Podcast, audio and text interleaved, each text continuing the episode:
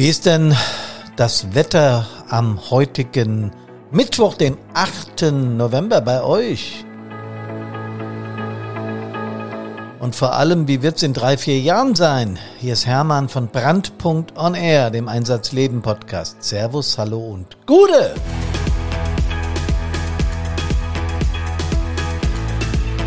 Ja, mit dem Wetter möchte ich mich heute mal mit euch gemeinsam befassen. Und ich meine nicht das normale Herbst-Schmuddelwetter, sondern vielmehr das, was sich momentan gerade wandelt. Und dass das Wetter sich wandelt, darüber sind wir uns einig, glaube ich. Ja, Kameradinnen, Kameraden, ich grüße euch ganz herzlich zum Einsatzleben Podcast. Und ja, Herbst-Schmuddelwetter hat ja irgendwas ja, man geht nicht mehr so gern raus, es wird früher dunkel, morgens ist länger dunkel und irgendwie so ein bisschen trübe. Aber worauf ich mich früher immer gefreut habe, war, naja, es wird ein bisschen kälter. Nach der Sommerhitze endlich ein bisschen Abkühlung.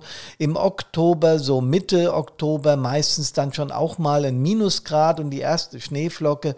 Und wir haben es jetzt Mitte November und ich habe noch keine Schneeflocke gesehen geht euch sicherlich nicht anders. Ich war am Wochenende auf einem Workshop äh, im Süden der Republik und auch da äh, noch nichts auf den höheren Bergen da äh, von Schnee zu sehen. Also kaum ein Tag vergeht in unserer Republik, ohne dass wir Infos zum Klimawandel bekommen. Ich habe gerade heute früh im, im TV gehört, das ist der wärmste Oktober, seitdem es Wetteraufzeichnungen gibt. Eine große Boulevardzeitung hat geschrieben, seit 125.000 Jahren der wärmste Oktober. Woher die das wissen, weiß ich nicht. Aber auf jeden Fall zeigt es, dass die Diskussion über den Klimawandel, ob das nun tatsächlich ein Problem ist und für uns bedrohlich werden kann, dass die inzwischen erschöpft ist. Man kommt an den Tatsachen für diesen Klimawandel eigentlich und kaum noch vorbei. Nee, man kommt gar nicht mehr dran vorbei. Die Gründe sind vielfältig und das wissen wir auch alle. Ja, Verbrennung fossiler Brennstoffe, Abholzung von Wäldern, die Massentierhaltung, die Viehzucht, all das beeinflusst zunehmend Klima und Temperatur unseres Planeten, also der Erde. Die Menge an äh, Treibhausgasen in der Atmosphäre hat zugenommen und das wiederum verstärkt den Treibhauseffekt und das wiederum verstärkt die Erderwärmung. Ich habe gelesen, dass zwischen 1951 und 2021 ein ziemlich langer Zeitraum, lasst mich kurz rechnen, 70 Jahre, die Hitzetage in Deutschland laut dem DWD, also nicht irgendwoher, sondern vom Deutschen Wetterdienst um 196 Prozent zugenommen hat. Das ist eine Menge, ja. Und auch die Anzahl, äh, wie die das nennen, der Tropennächte, also wo so richtig blöd heiß ist und du kaum pennen kannst, hat zugenommen. Ja, und die Zukunft sieht da nicht so ganz viel besser aus, denn Dauer und Intensität dieser Wetterphänomene werden zunehmen. Wir müssen also mit vermehrten Hitzewellen, mit Starkregen, mit Überflutungen, mit weniger Schnee und gebietsweise starker Trockenheit rechnen. Und das nicht nur in den Ländern, wo es richtig warm ist, um den Äquator rum, sondern auch hier bei uns in Europa. Ja, und was jetzt tun? Wie gehen wir mit dem Klimawandel äh, um? Welche Maßnahmen müssen wir treffen? Auch das wird heftig diskutiert, zum Teil geleugnet, zum Teil überinterpretiert aus meiner Sicht. Und ja, die Meinungen äh, unterscheiden sich halt hier enorm. Es gibt ein Bundesministerium, die beschreiben das so. Infolge des Klimawandels nehmen bereits heute die Häufigkeit und Intensität extremer Wetterereignisse zu. Hitzewellen, Dürren, Wirbelstürme, Überschwemmungen, Flächenbrände, Waldbrände. Und die Zahl der wetterbedingten Katastrophen hat sich nach deren Statistik, wenn es ein Bundesministerium ist, muss es ja stimmen, in den vergangenen 50 Jahren anschnallen, verfünffacht. Hm. Das ist ein Ding, oder? Also uns Menschen, auch hier in unserer Republik, aber auch auf der ganzen Welt, stellt das, was ich gerade so hier erwähnt habe, vor große Herausforderungen und ganz ehrlich, das bedroht sogar Lebensgrundlagen. Naja, dass das Folgen für uns Feuerwehrleute haben kann, ist logisch und wir werden solche Geräusche in Zukunft wesentlich öfter hören. Oder vielleicht auch solche. Ja, ich bin sicher, dass das mehr werden wird, auch wenn es in den vergangenen 50 Jahren äh, Quatsch, in den vergangenen 25 Jahren tatsächlich schon zugenommen hat, nämlich um über 50 Prozent. Das heißt, unsere Einsatzhäufigkeit, ja, ich weiß, äh, Funk, äh, Quatsch, Rauchmelder, Brandmelder, Fehlalarme, alles nimmt zu, steigender Verkehr, Ölspurt, aber es nimmt halt zu. Jedes Mal, wenn wir alarmiert werden, werden wir aus irgendeiner Situation herausgerissen. Ja, und wenn ich das so lese, was in Zukunft so auf uns zukommt, werden wir natürlich mehr Einsätze, Einsätze haben. Das ist doch ganz logisch. Wir werden höhere Belastungen für unsere Kameraden und Kameradinnen haben und darauf müssen wir uns in irgendeiner Form einstellen. Der Deutsche Feuerwehrverband beschreibt das so. Die Unterbringung von Menschen nach Katastrophen, die fliehen müssen, also zum Beispiel im Ahrtal, die wird ja von der Politik überhaupt nicht benannt. Ja, um was wir uns da plus DAW plus DRK, also Hilfsorganisationen kümmern müssen, das nimmt ja enorme Zeiträume in Anspruch. Vermehrt Waldbrände und Überschwemmung, naja, da brauchen wir nicht weit gucken. Wenn wir die Nachrichten verfolgen in den letzten Jahren, dann wissen wir das. Also was machen wir jetzt? Was tun? Taktik, Technik, Unterbringung und vieles mehr werden wir wohl diesen Situationen anpassen müssen. Was brauchen wir? Wir brauchen Ideen und Konzepte, wie wir damit umgehen. Jetzt, nicht erst in Zukunft. Irgendwie passt es aber schwierig zusammen. Also die Neuausrichtung Hilfsorganisation, insbesondere der Feuerwehr, muss ja in den Kommunen geschehen. Natürlich weiß ich, es gibt Zuschüsse, Zuschüsse von Kreis und Land, die sich um diese Daseinsfürsorge von Feuerwehren in den Kommunen kümmern.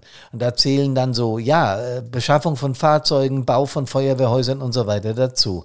Da gibt's vom Land einen Zuschuss und vom Kreis. Aber den Rest, den Rest müssen die Kommunen stemmen. Wenn ich da so im Land rumkomme, was ich ja tue, und wenn ich da so mit verschiedenen Leiter Feuerwehren oder mit vielen Politikern telefoniere, wenn wir uns um das Thema Feuerwehr kümmern, dann kommt ganz oft das Argument, ja, kein Geld. Ja, woher sollen wir es denn nehmen? Ja, klar gibt's Zuschüsse von Land und Kreis, die sind aber gering. Das sind ja noch nicht mal 25 Prozent oder wie viel auch immer. Und den Rest muss die Kommune stemmen. Wir haben defizitäre Haushalte. Wir wissen nicht mehr, wo wir sparen sollen. Was sollen wir denn machen? Sollen wir die Steuern um ein Vielfaches erhöhen? Sollen wir die Bevölkerung darauf vorbereiten? Sollen wir die Schulden in den Kommunen dramatisch erhöhen?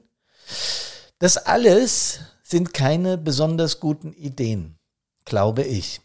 Ähm, wenn man das mal auseinander nimmt, wenn wir es schaffen wollen, in den Kommunen die Feuerwehren auszubauen, um auf solche Situationen vorzubereiten, braucht es ja ein paar Dinge. Wir müssen uns taktisch darauf einstellen. Ich glaube, das kriegen wir in den Hilfsorganisationen wie in der Feuerwehr speziell ganz gut hin. Uns taktisch anzupassen, das ist uns in den, in den letzten äh, 100 Jahren, sage ich mal, oder länger darüber hinaus immer wieder gut gelungen. Die Technisierung, die Digitalisierung, ähm, die Gewerbe, großen Gewerbegebiete, äh, gerade hier im Rhein-Main-Gebiet kann ich das sehr gut beurteilen, was hier entstanden ist, aber auch in vielen anderen Regionen. Ähm, unserer Republik. Was da alles passiert ist, darauf mussten wir uns ja nicht nur technisch und nicht nur als Mensch mit, vermehrt, mit vermehrtem Einsatzaufkommen einstellen, sondern vor allen Dingen auch taktisch. Es erfordert ganz andere Taktiken, ganz andere Alarmierungswege, wenn sich das äh, Gefahrenpotenzial erhöht, wie sich das in den letzten 100 Jahren getan hat. Und natürlich können wir vorausdenken und uns ausmalen, wie es sein wird, wenn diese Überschwemmungen zunehmen, wenn Waldbrände vermehrt stattfinden und wenn es Katastrophen gibt, wo Menschen evakuiert werden müssen oder besser untergebracht werden müssen. Ja, ja, alles nicht Sache der Feuerwehr. Höre ich schon manchen Verwaltungsmenschen oder auch andere Menschen, Bürgerinnen und Bürger zu uns sagen. Tja, das stimmt aber nicht, weil wer wird denn im Notfall alarmiert, wenn nicht genügend Kräfte da sind? Wer wird denn zu diesen Dingen gerufen, wenn es im wahrsten Sinne des Wortes brennt? Naja, das sind wir, Feuerwehren, ist doch klar. Also muss sich unser Blick weiten darauf, dass der Klimawandel, wie wir es momentan erleben, nur schwierig aufzuhalten ist. Man diskutiert ja, ob 1,5 Grad Ziel oder 2 äh, Grad Ziel nach oben aufzuhalten, äh, nee, einzuhalten ist, ob wir das hinbekommen bis ins Jahr X. Ich lese in wissenschaftlich fundierten Berichten, äh, lese ich, dass das bis 2040 auf gar keinen Fall geschehen wird. Das heißt, wir müssen uns mit der Lage, wie wir es nennen, mit der Lage Klima müssen wir uns beschäftigen. Mehr Überschwemmungen, mehr Waldbrände, mehr Katastrophen. Das wird so sein. So. Also, Taktik kein Problem, waren wir schon immer gut drin, uns auszurichten. Technik, jo, Unterbringung, jo, da wird's dann schwierig. Bevor ich darauf aber eingehe, müssen wir uns auch als Kameradinnen und Kameraden, der Mensch hinter dem Visier darauf einstellen, dass es mehr wird. Das heißt, wenn ich von vielen, vielen, vielen, vielen und von den allermeisten Feuerwehren, mit denen ich zu tun habe, höre, dass nicht genügend Personal da ist, dass die Motivation sinkt, dass die Resilienz nicht so gut ist, in dem, was wir in den letzten 25 Jahren erlebt, hab, erlebt haben. Diese Zunahme an Einsätzen, die gesellschaftlichen Umwälzungen, der mangelnde Respekt vor der Uniform, der, äh, die, die Zunahme von gesellschaftlichen Anfeindungen an Einsatzstellen und überhaupt, gerade wenn eine neue Feuerwehre gebaut wird, ja überall, aber nicht in meiner Nachbarschaft, so, so kann das nicht gehen, ich klage, ja, war vor ist schon immer ein bisschen ein Problem gewesen, aber so wie es inzwischen sich häuft, sind es Dinge, die wir beim Umgang mit dem Mensch Feuerwehrfrau oder Feuerwehrmann bedenken müssen. Da müssen Konzepte her und da sind wir ja dran. So, das ist gut. Aber zur Taktik und zur Vorbereitung unserer Kameradinnen und Kameraden auf solche Ereignisse muss noch was passieren. Wir müssen die Feuerwehrhäuser und die Technik anpassen. Wie machen wir das denn? Ja, durch äh, Technik müssen wir kaufen und müssen lernen, damit umzugehen. Das kostet jede Menge Geld und das ist jedem bewusst ähm, Unterbringung, Feuerwehrhäuser gleichen manchmal noch, sage ich mal, so prähistorischen Bauten. Da sind die Umkleiden von Frauen und Männern nicht getrennt. Das ist für mich ein Punkt, der nicht geht. Da sind die Umkleiden innerhalb der der, der äh, Garagen, also da, wo die Fahrzeuge ein- und ausfahren, ist direkt dahinter die Umkleide. Ich kenne das aus meiner eigenen Feuerwehr hier auch. Mal abgesehen davon, dass man inzwischen es geschafft hat, dass die Abgase über diese Abgassauganlagen abgeführt werden und nicht mehr direkt die Kameradinnen und Kameraden beaufschlagt werden, das ist schon mal okay. Aber beim rückwärts reinfahren in die Garage, wenn sich da hinten in die Fahrzeughalle, wenn sich da hinten Kameradin oder Kamerad umzieht, ist mehr als gefährlich. Und diese Dinge sind auch nach dem geltenden Regelwerk nicht mehr erlaubt. Also müssen wir das ändern. Und müssen dabei im Blick haben, was in Zukunft vermehrt an Katastrophen, Überschwemmungen, lalalala, Waldbrände und so weiter auf uns zukommt. Wir dürfen das nicht ausblenden. Wir müssen kreative Konzepte entwickeln. Und, liebe Politikerinnen und Politiker, es tut mir leid, es muss Geld her. Es muss Geld her, damit diese Dinge bewältigt werden können. Die Menschen in Hilfsorganisationen, hier jetzt bei uns in der Feuerwehr, nehmen das in den Fokus. Wir können und wollen nicht mehr akzeptieren, da sind sich alle Landesverbände, der Deutsche Feuerwehrverband und so weiter einig, dass es an dieser Stelle keine Kürzungen geben darf. Im Gegenteil, es muss mehr investiert werden in die sogenannte Daseinsfürsorge. Ja, und ich kenne alle, naja, oder fast alle Gegenargumente. Die Kassen sind leer, keine weiteren Schulden, wir können die künftigen Generationen nicht mehr belasten. Wir müssen schauen, dass wir alles in einer Kommune gewuppt bekommen. Da zählen halt auch andere Dinge dazu. Die Kanäle müssen neu gemacht werden, Abwasser muss äh, umgeswitcht werden. Wir brauchen Breitband, wir brauchen Glasfaser, wir brauchen, wir brauchen. Ja, das ist alles richtig. Und da bin ich auch überzeugt von. Es braucht trotzdem einen Schulterschluss mit den Feuerwehren. Warum? Stellen wir uns einfach vor, wir bleiben an dieser Stelle stehen. Was Mensch betrifft, was Unterbringung betrifft und was Technik betrifft. Taktik kriegen wir selbst in den Griff, ja. Die Verbände sind da auf einem guten Weg. Die Regelwerke werden innerhalb kürzester Zeit angepasst. An der Stelle geht's nämlich. Auch da sind sich Landesverbände und Deutscher Feuerwehrverband einig, auch wenn der Deutsche Feuerwehrverband es nicht hinbekommt, eine Frau ins Präsidium aufzunehmen, kleiner Nebenseitenhieb, trotzdem sind sich da alle Verbände einig, dass das passieren muss. Dieser Schulterschluss, den wir als Hilfsorganisation, als Freiwillige Feuerwehr, als Bürofeuerwehr und Werkfeuerwehr erwarten, ist, dass wir uns gemeinsam zusammensetzen und für die Zukunft, für das, was da durch Klimawandel und gesellschaftliche Veränderung auf uns zukommt, Konzepte entwickeln. Wenn wir das nicht tun und die Anzahl der Einsätze zunimmt und immer mehr Menschen ihren Pager, ihren Funkalarmempfänger, ihren Piepser, wie immer ihr es auch nennen mögt, äh, beim Rathaus abgeben, was alles schon passiert ist. Ich weiß nicht, ob das die richtige Methode ist. Ähm, ich weiß nicht, ob das zu viel Protest oder zu wenig ist. Ich habe keine Ahnung, wie man das Gefühl in Politik und Verwaltung wahrnimmt. Ich weiß nur, dass ich an vielen Stellen eingesetzt bin, um dazwischen zu vermitteln, als Außenstehender einfacher. Ne?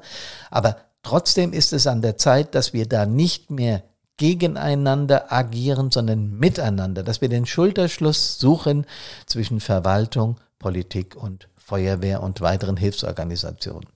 Das wünsche ich mir.